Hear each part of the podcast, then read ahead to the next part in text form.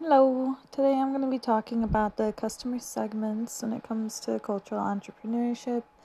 Um, so, for the reflective practice, today I'll be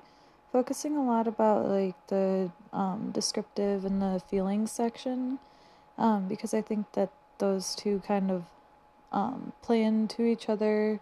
in important ways where um, everybody kind of feels like compelled to focus on those. Um, so,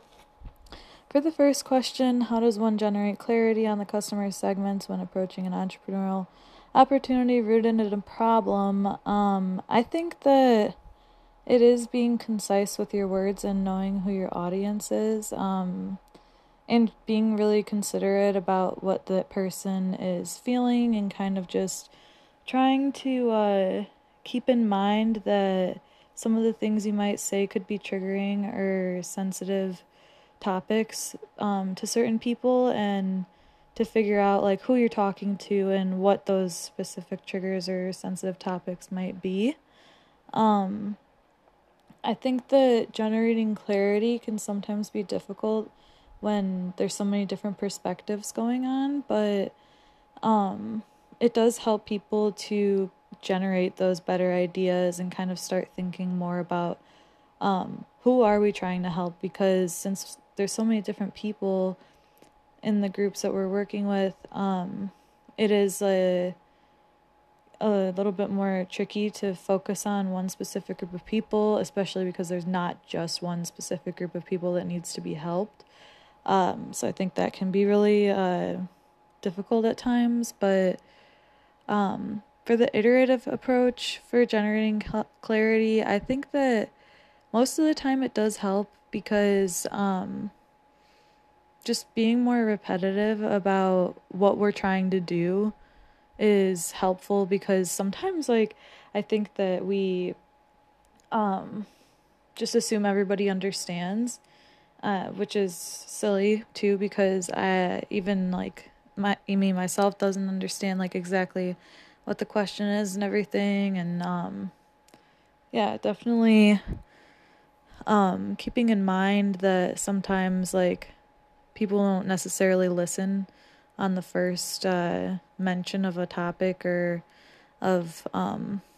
talking about like the customer segments i just i mean i wasn't in class this week but i know in the past um like the week before we were definitely trying to hone in on who the customer was and I just had to keep reminding my own self and people in my group like okay we'll we have to remember that um we're not thinking about the entrepreneurial mi- entrepreneurial mindset yet. So I think it is important to just kind of focus really strongly on um exactly what we're working on in in the present moment and it helps a lot to repeat because it doesn't always get through right away. But at the same time it can um, be a hindrance too because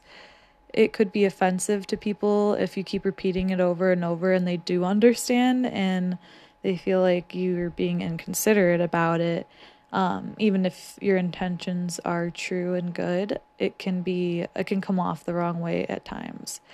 Um, and for preparing for problem and customer discovery, I think that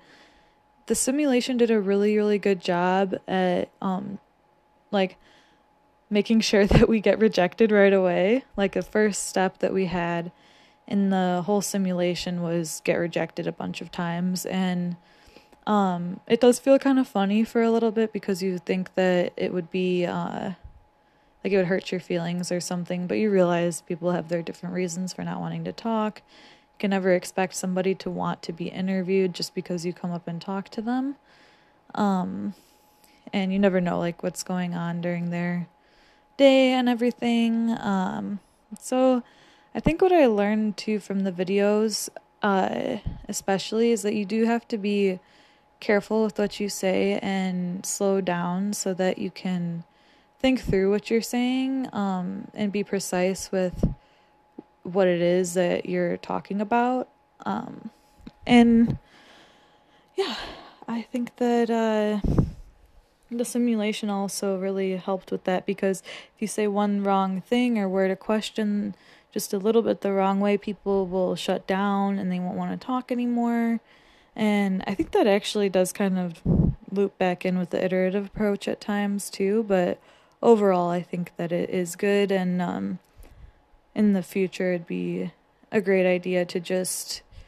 um, always be considerate no matter what you're saying and keep in mind the different things that uh, people are going through. And